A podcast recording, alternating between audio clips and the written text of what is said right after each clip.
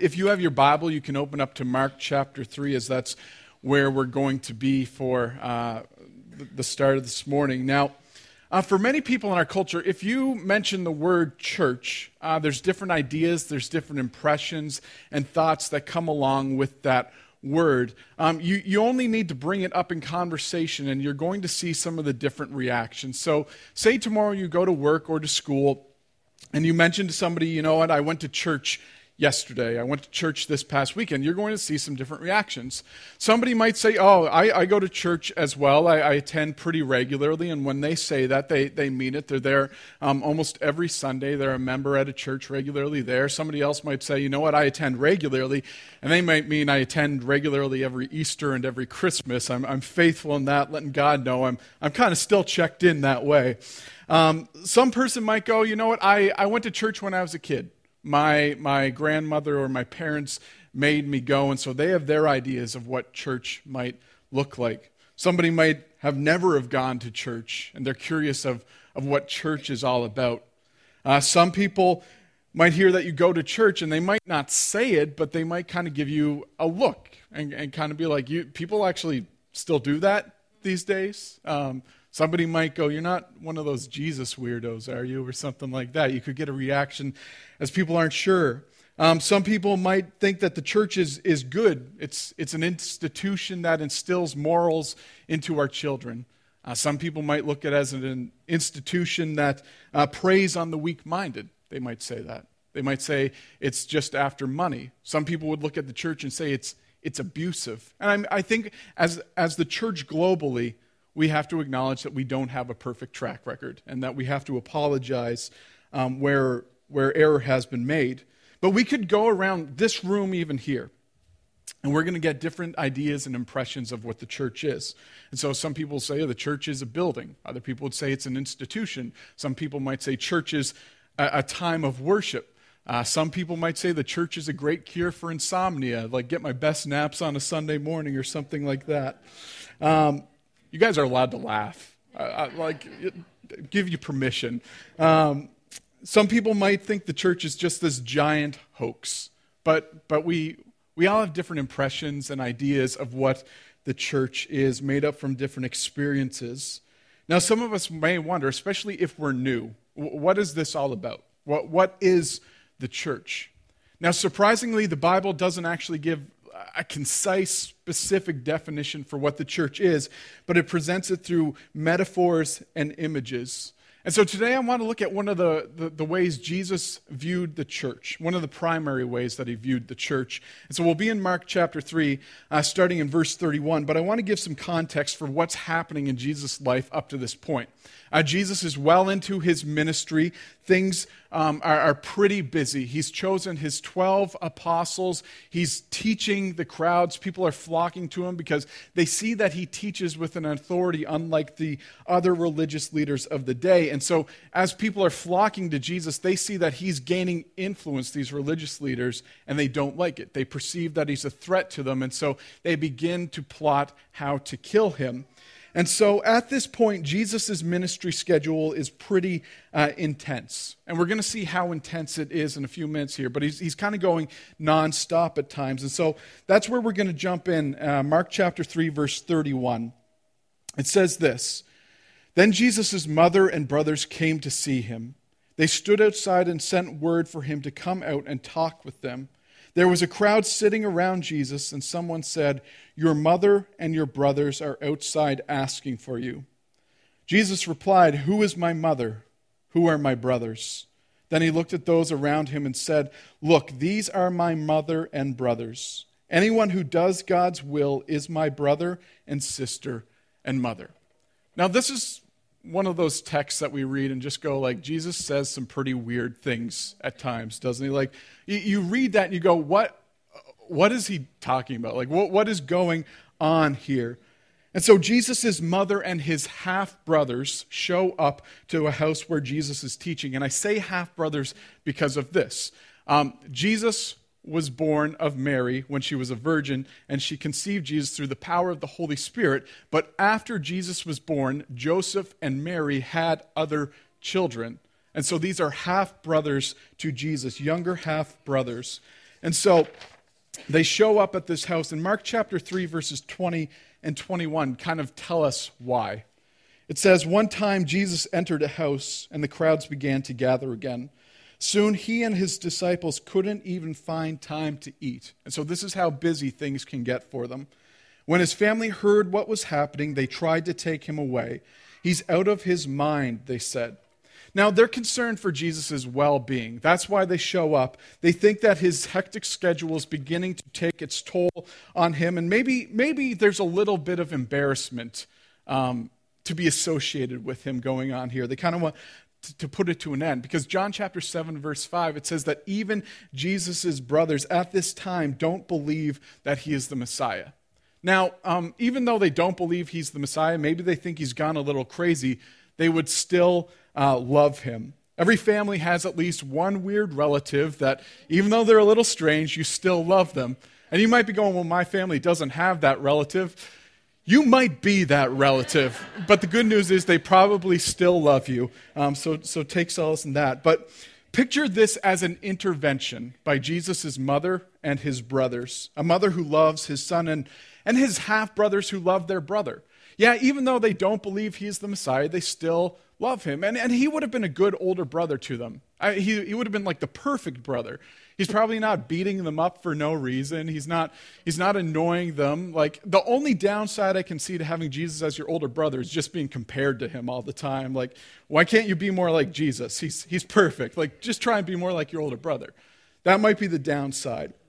But his family, they, they, they're going to get him. They don't want to cause a scene. And so they come to the house where Jesus is teaching and they wait outside. They send a message inside to Jesus to say, um, Your family's outside and they want to talk to you. And so when Jesus comes out, this is their thinking. They're probably going to say something like this it's an intervention kind of thing.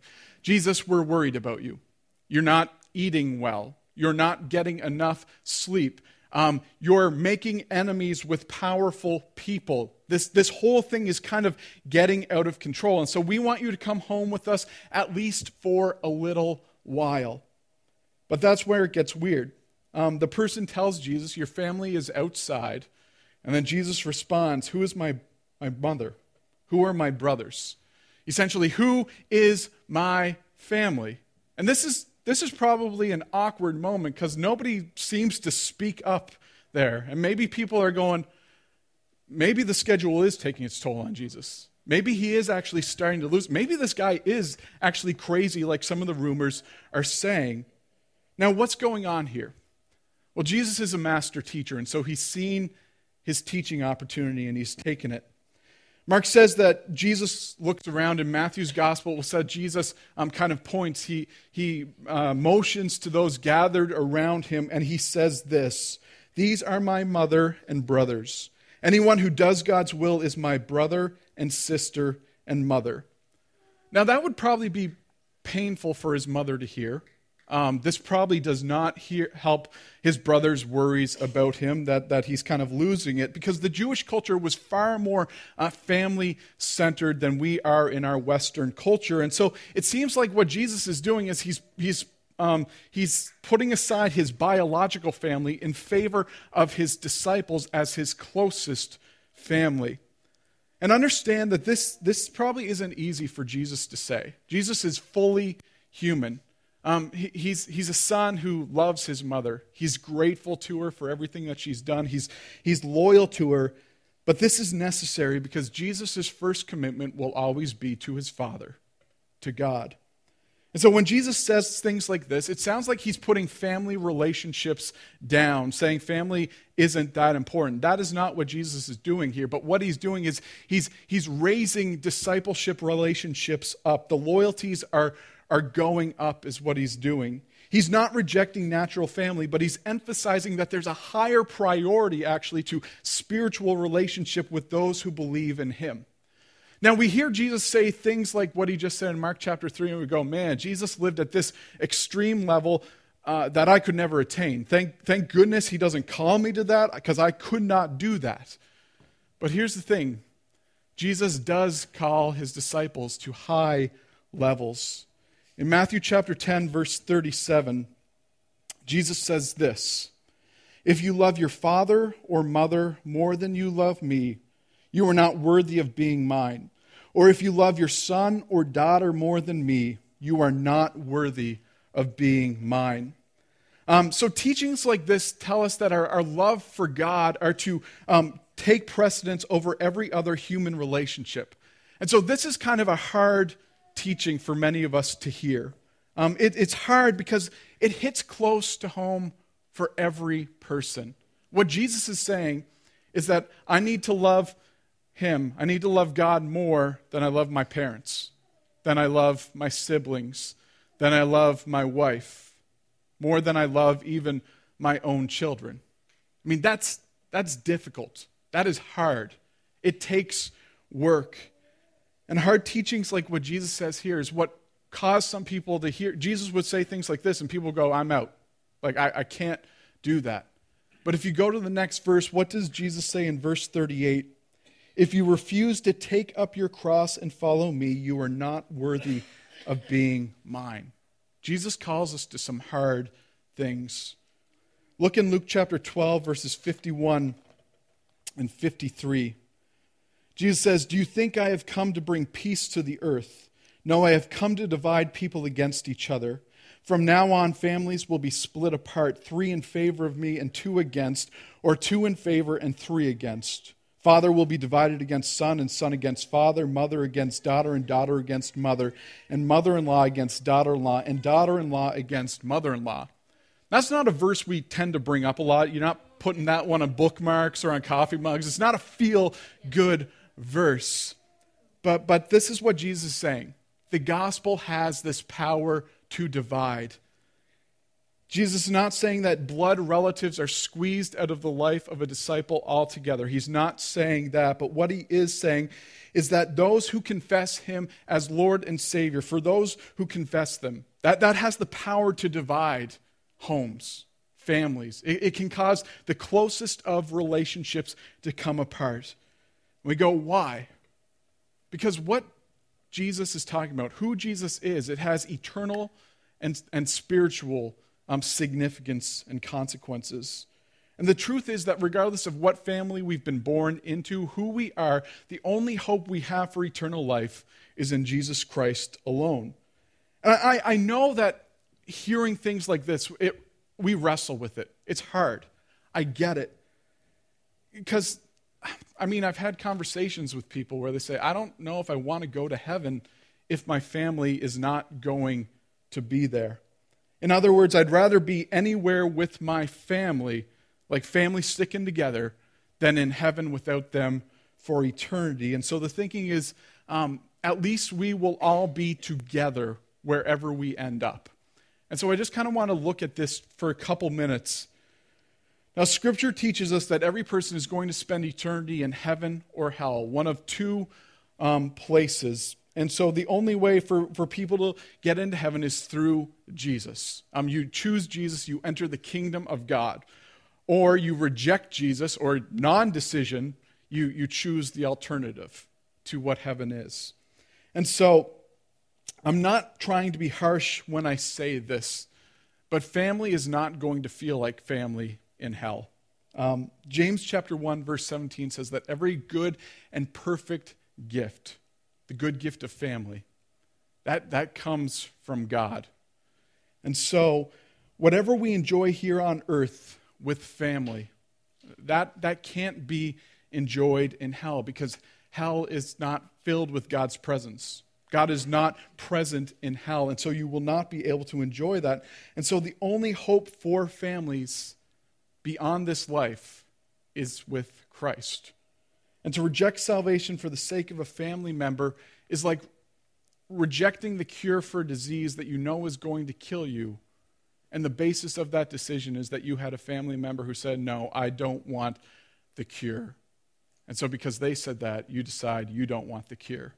It, it doesn't make sense. And Jesus says things in Scripture like, Nothing is worth forfeiting your soul for.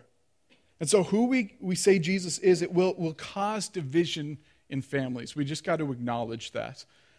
But fierce loyalty to family without fierce loyalty to Christ doesn't make any sense because, again, the only hope for any sense of family beyond this life is in Jesus alone. And so, what do you do if you are a Christian and your family members aren't? Well, you pray for your family members' salvation daily. Um, you definitely don't cut them out of your lives. Jesus does not say that. You, you actually invest more time into those relationships.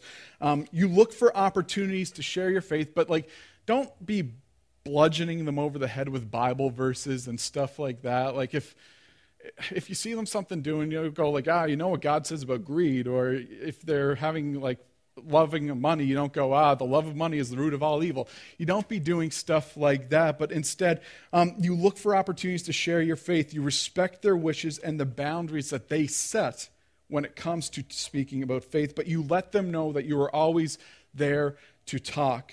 Be available and ready to serve them.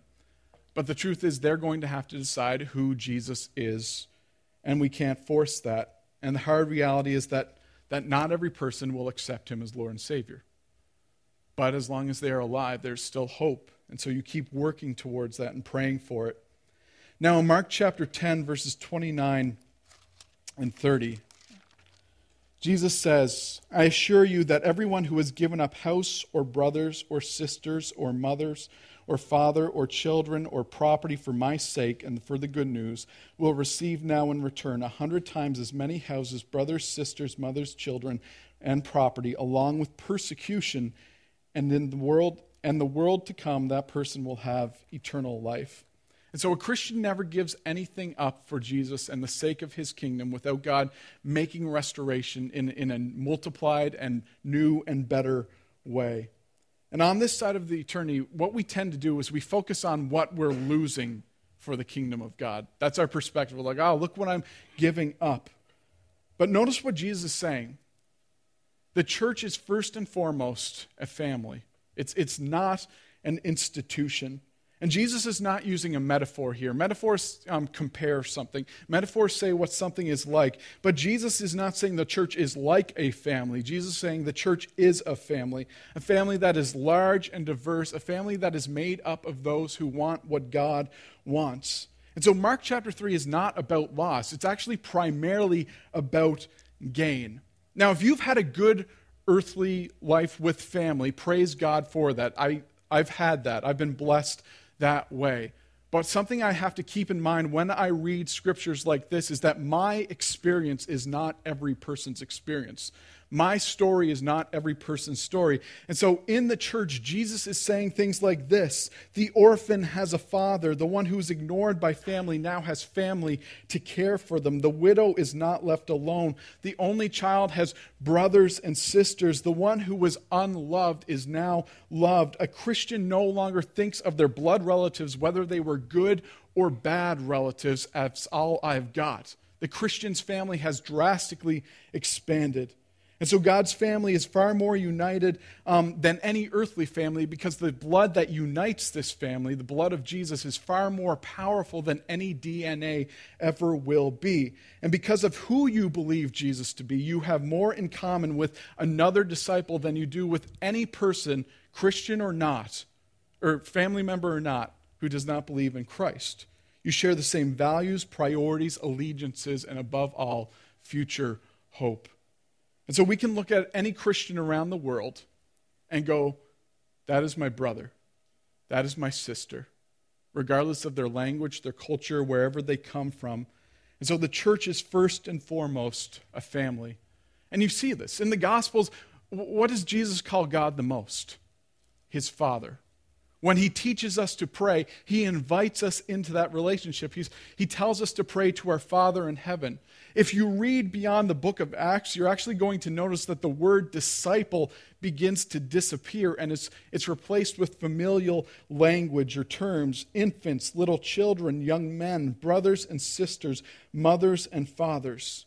Now, our culture, we have transitioned to what social scientists call radical American individualism, and so we are fiercely independent in our culture. Um, we don't want to have to rely on other people, we want to be able to make it on our own. And even um, us as, as Christians in the church were affected by this as, as well. Uh, we speak of faith almost as this exclusively personal thing. And so faith threatens to become an I, not an us. It's a my God, not an our God concern.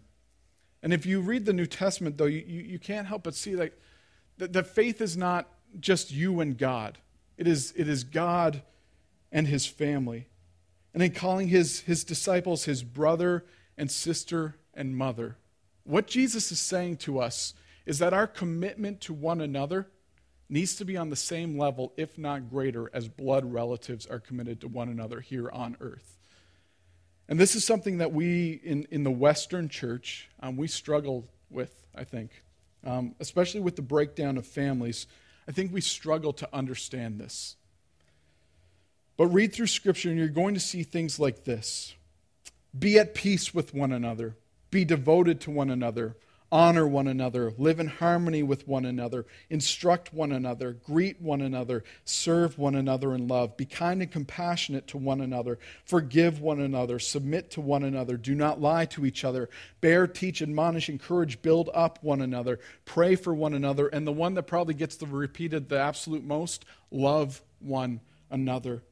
And Andy Stanley, he says the primary activity of the early church was one anothering one another. There are over 71 another statements in the New Testament. They call the family of God to unity, to humility, and to love. And you can't read through the New Testament and get this idea that kind of this lone ranger, individualistic Christian can be living out what God intends for them. Now, my guess is that for many of us here, the church doesn't necessarily feel like a family. Um, it probably feels more like when you get gas or groceries or your regular morning coffee. And what I mean by that is this. You go to these places and you have your routines. We're kind of creatures of habit. You, you get your groceries at the same place, probably almost the same time every week. You fill up your car, same place. You get your coffee probably same time every day, same place. Um, and you see your, your, your servers, your attendants, or your baristas, whatever, regularly. And you might know them kind of like, ah, I recognize you. You might know their name. It might be surface level conversation, but you don't really get to know them. Now, you might be going, you're wrong about me because I pay at the pump and I use an app to order my coffee just so I don't have to talk to other people. Um, but what I'm saying is the church might feel more like that to you. You see the same people at the same time during the week than it more like that than it does a family. It, it can be pretty superficial. Again, Andy Stanley he says this: when everyone is sitting in rows, you can't do any one another's. And the church is more than us just getting together here on Sunday morning um, for some songs and to hear from the Bible. The church is more than a Sunday morning routine. A few months ago, the mother of one of our uh, members of our congregation, Sue Nesto, um, her mother passed away after a short season of illness. And while it was kind of short, it was not an easy season for her, for her husband Marcus, or, or for the family. Um, and that was for several reasons. But the memorial service was held here uh, at the church. And so I came by uh, a little bit early because I was taking care of some of the technology stuff. And when I arrived, um, there was already quite a few members of our congregation here. And they'd cleared all the chairs out of here off to the side. They had set up tables. Um, they were really well set up. The chairs were out there. We were making tea and coffee. They were setting out the food um, for those people who were coming uh, to remember Sue's mother. And they had done a really good job. Sue's mother was from England, and so they had some food that we just don't often get here. It was really, really good. Um, but with Sue's permission, I just want to share a few lines from an email that she wrote about that day um, and the time surrounding it. She said, The church family was my only family in the sense of love and support that I had there that day. And I am truly grateful for the great deal of love and support that I did get. Even if the love and support came in the form of a dozen homemade biscuits, I felt very loved.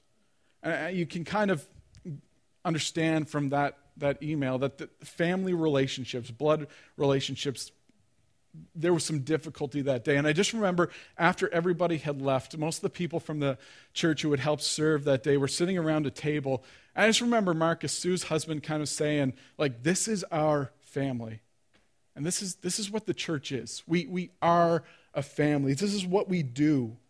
And we've seen this many times within our church um, at weddings, births, funerals. From simple things like an encouraging note or a card at the right time, conversations to check up on one another, life groups helping out members who are in the hospital, uh, furniture being given to those who are in need, financial help to those being given in need, having one another over in our homes, meals for the sick or the struggling. And I could keep going.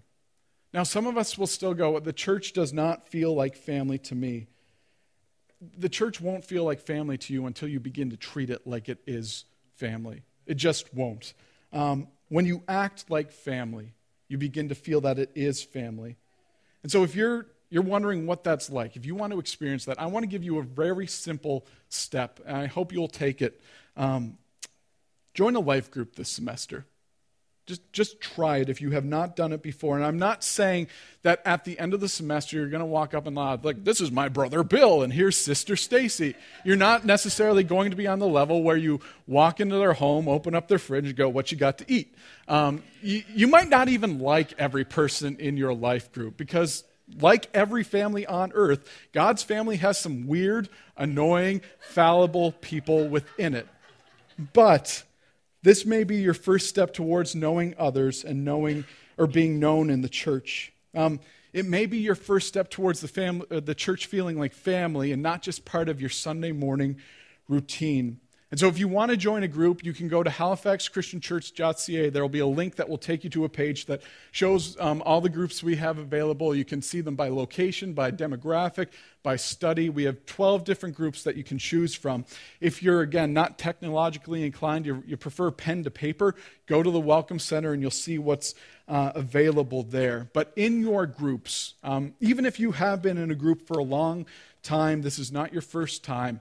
I want to encourage you to practice those one another statements of Scripture. Um, spend time together. Don't treat them just like a casual acquaintance, but try and treat them as family. Even if they drive you nuts, you love them because they are family. There was a young woman who was visiting Alaska one summer, and she had family up there that she, she was just spending time with. And so she wanted to get out and explore the beauty of the state. And so she asked her cousin who lived there, um, where are some great places to go hiking? And so her cousin suggested a few places. And so this young woman then asked her most important question What about the bears? Uh, I've, I've heard that people have been attacked quite a bit out here while hiking. And so her cousin replied, Well, people are usually attacked when they go by themselves. And that's what happened uh, to a woman last week. She was out running by herself, and she got between a mama bear and her cub, and the mama bear attacked.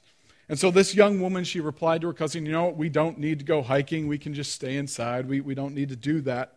But her cousin said, We are safer if we go together. The young woman and her cousin ended up going hiking, and they had a great time. They saw evidence of bear activity, but they weren't, they didn't see any bears. They enjoyed it, um, and they got to see the beauty of the creation. Now, there aren't bears out there in our everyday lives. But Jesus tells us that there are wolves who are seeking to destroy us, that Satan and his forces are out there trying to distract us with temptation. And Jesus says we are like sheep. Even our, our own sin can lead us astray. We can get stuck in things and we can't get out on our own. And so we need brothers and sisters to watch out for us. And God does not give you the church simply as this place to go, but He's given you a family to belong to a family to, to be loved by, a family to love. And what is it Jesus says? Does he say, The world will know you are my disciples by your faithful and regular church attendance? Or does he say, The world will know that you are my disciples by your love for one another?